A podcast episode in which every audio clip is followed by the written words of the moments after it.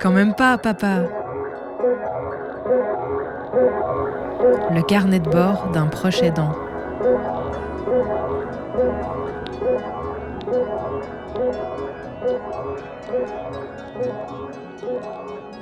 Quand on accompagne une personne porteuse d'une maladie qui l'empêche de communiquer, la question de la solitude, c'est une question qui traverse souvent le quotidien. Alors, euh, comme vous le découvrirez au fil de cet épisode, c'est une question euh, qui concerne la personne porteuse de la maladie, mais aussi euh, l'accompagnant, l'aidant, et puis aussi le duo proche aidant accompagné. Vous écoutez Quand même pas papa, et voici le septième épisode de la deuxième saison. En premier lieu, il faut dire qu'il y a peu de personnes qui comprennent ma fille aujourd'hui. D'une part parce que la verbalisation est devenue compliquée pour elle, et ça s'est amplifié encore avec euh, les boucles de paroles incessantes qui l'empêchent même d'interagir sans même verbaliser. Ça veut dire qu'il faut prendre du temps pour la laisser s'exprimer dans son rythme à elle, donc il faut prendre du temps et aussi accepter euh, qu'on n'ait pas forcément l'interaction qu'on pense pouvoir avoir avec une personne de son âge. Et ça, c'est un premier point. Et puis aussi parce que peu de personnes comprennent ses besoins spécifiques. Au fil du temps, euh, son interaction avec le monde et puis avec les objets, avec euh, les humains, pas uniquement, hein, plein, de choses comme ça, c'est devenu très spécifique à sa personne. Et si on n'est pas conscient de ça, on peut rater beaucoup de choses et donc euh, ne pas réussir à interagir avec elle, ne pas réussir à la comprendre. Une des conséquences de ça, c'est que bien c'est moi qui vais jouer le rôle de l'interface entre le reste du monde et elle. Quand on sort, quand on invite quelqu'un chez nous, quand on se rend quelque part, elle peut plus interagir, et alors ça veut dire que je deviens l'interface. un des risques importants, je trouve, c'est que les gens ils finissent par euh, s'adresser à moi euh, plutôt qu'à elle. Ça arrive d'ailleurs très rapidement. Dès qu'une personne est en situation de handicap, c'est fréquent que l'entourage, l'environnement choisissent de s'adresser à l'accompagnant plutôt qu'à la personne concernée par le handicap. Et c'est très difficile de casser cette barrière, d'une part parce que les gens ne sont pas réceptifs au fait qu'ils vont pouvoir interagir directement avec la personne, mais aussi parce que, bien pour le cas de ma fille, elle va pas être en capacité de s'imposer dans une conversation. Donc, euh, un des risques, c'est un glissement de facilité où moi, euh, eh bien, j'interagis avec les personnes qu'on rencontre et elle devient spectatrice de cette situation. Et là, euh, je remercie vraiment beaucoup les personnes qui sont nos proches et qui, justement, prennent soin de ne pas tomber dans ce piège. Et ensemble, on arrive, malgré les manques de vigilance, à impliquer ma fille dans les échanges, dans les moments communs, dans les moments partagés. Mais c'est rare et ça nécessite euh, une attention constante parce que parfois il faut évoquer un point d'urgence, un point technique, une préoccupation sur euh, eh bien euh, des besoins qu'elle a sur le moment et quand on est avec d'autres personnes qui tiennent bah, qui tiennent à elle, on a besoin d'échanger aussi sur ces aspects techniques et il arrive qu'on se retrouve à passer un peu à parler un peu par-dessus sa tête. Mais j'espère que c'est rare et que la plupart du temps, Enfin, je, je, pense que la plupart du temps, euh, elle est impliquée dans les échanges, même si elle peut pas s'impliquer activement. Elle est impliquée dans les échanges, on l'interpelle et on prête attention à ses besoins et ses envies euh, de discussion pour l'intégrer dans le fil de l'échange.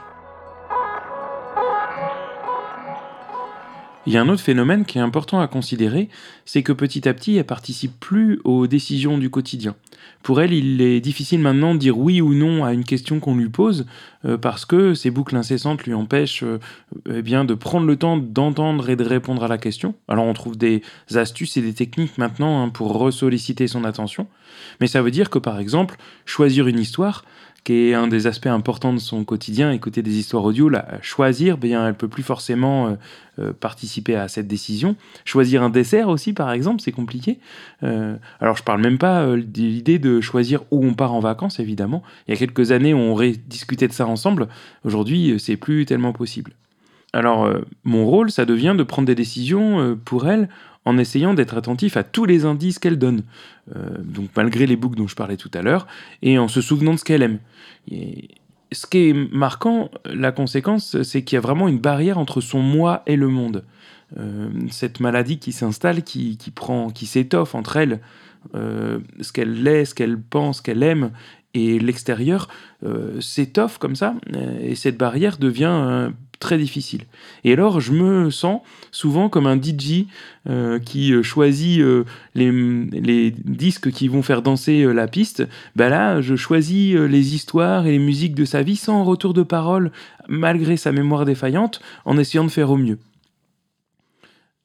Je l'imagine donc avec une certaine solitude, mais aussi la conséquence, c'est que moi, je me sens seul face à ces choix-là et que je les prends sans la certitude que c'est ceux qui lui conviennent. Il y a vraiment une, cette barrière tenace qui s'installe et, qui fait que, eh bien, quand on est tous les deux, on est chacun un peu seul finalement, même si on fait le maximum pour ne pas l'être. En fait, je sais pas si elle se sent seule. C'est une vraie question. Enfin, je sais que parfois il y a une crainte, quand elle verbalisait encore plus facilement il y a quelques mois, il y avait une crainte qui parfois surgissait, mais euh, je suis toute seule, qui apparaissait par exemple la nuit, et quand on arrivait à côté d'elle, quand on s'approchait, quand on prenait le temps euh, bien de lui montrer qu'on était là, elle était rassurée, on sentait qu'elle allait mieux. Donc je me dis que il y a une part euh, de solitude, c'est certain, mais que l'histoire qu'on a en commun, l'attention qu'on lui porte, fait que j'espère elles se seront pas euh, seules, malgré euh, la barrière, comme je raconté tout à l'heure, qui s'installe entre elles et le monde. L'autre dimension liée à la solitude qui est importante, c'est le fait que les gens qu'on croise ben, ne nous comprennent pas, ne peuvent pas imaginer ce qu'on vit. Alors bien sûr, je le raconte, euh, bien sûr, euh, on vit pas caché dans la cité, euh, on est impliqué dans la vie sociale, mais le réel quotidien, ce que ça implique l'urgence, les préoccupations, l'organisation, la logistique, les inquiétudes, la maladie, je pense que peu de gens sont en capacité de l'apercevoir. Évidemment, quand on rencontre une autre personne porteuse de maladie, un autre proche aidant, bah, il y a une certaine compréhension mutuelle de ce qu'on peut traverser, mais aussi une compréhension du fait qu'on ne peut pas comprendre ce que l'autre y vit. Ça, c'est clair. Contrairement à certaines personnes qui ont peut-être l'intuition d'identifier ce qu'on peut traverser, je pense que c'est que quand on euh, a vécu quelque chose de semblable qu'on peut comprendre qu'on ne comprend pas tout ce que l'autre traverse. Et alors, il arrive que cette incompréhension, euh, elle soit source euh, d'incompréhension supplémentaire. Euh, parce qu'il y a des gens très chouettes qui nous proposent euh, d'aller faire des choses avec eux, de euh, les inviter, de passer du temps chez eux. Et bah, il y a des moments où pour ma fille, c'est pas confortable la sociabilisation. c'est pas confortable, sauf s'il y a un noyau safe, comme on dit, c'est-à-dire un noyau protecteur autour d'elle, de personnes attentives, et que l'environnement complet, il fait attention à elle.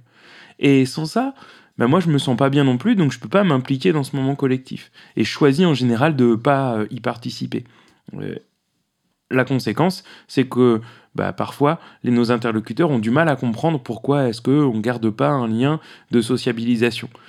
Et on peut penser euh, naïvement que c'est la maladie qui nous empêche de le faire, mais parfois aussi, c'est euh, ce sentiment de solitude et de besoin euh, de, cohésion au milieu d'un environnement qui peut paraître hostile ou inquiétant, même si pour les autres, il ne l'est pas forcément. Et alors moi, dans cette histoire, je me retrouve souvent avec une charge mentale importante euh, que je peux pas partager. Celle de réfléchir à la chronologie des choses à venir, à l'échelle de la journée, à l'échelle de la demi-heure, mais aussi à l'échelle des semaines. Euh, pour elle, il n'est pas possible de se projeter euh, dans la journée loin. Elle oublie même le présent. Donc ça veut dire que tous les aspects importants, logistiques, du soin, des rendez-vous, eh bien, je dois le prendre en charge. Euh, tout en considérant qu'il peut y avoir des imprévus qui vont euh, complexifier cette euh, coordination chronologique. De la même manière, organiser la maison, l'adapter à notre besoin, planifier les voyages, planifier les rencontres par exemple, les rendez-vous, eh bien, je peux pas le partager avec elle aujourd'hui. Et je me trouve souvent dans cette situation où, eh bien, je me sens seul face à toutes ces questions. Je me sens seul aussi face à l'administration, face aux équipes médicales on vient pour elle, ce sont ses besoins, mais finalement on est, nous les accompagnants, les seuls à pouvoir dire ce qu'elle vit, à pouvoir euh, raconter ses problématiques. Et puis il faut dire aussi que c'est un peu ma personnalité, j'aime bien je pense aider les gens, les autres, mais euh, j'aime aussi faire seul pour moi. Et j'ai du mal alors à partager certaines des tâches. C'est difficile de combattre cette habitude, mais je remercie les personnels et professionnels qui insistent pour aider parce qu'ils me poussent à faire à plusieurs et parfois, même si je me sens pas à l'aise, finalement ça devient très pratique. Par exemple, remplir un dossier MDPH en ayant l'accompagnement euh, d'une assistante sociale, bah c'est pas négligeable, surtout quand il faut pas rater de cocher la petite cage, sinon ça repart pour 9 mois d'attente.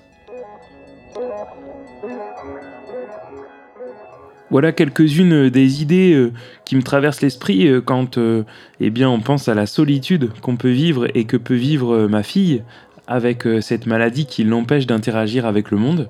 En poursuivant dans ces réflexions, dans deux semaines, on se retrouve pour aborder une question qui est finalement importante, vous l'aurez compris, celle du travail d'équipe pour pouvoir assurer le quotidien de ma fille. Un podcast à retrouver sur le.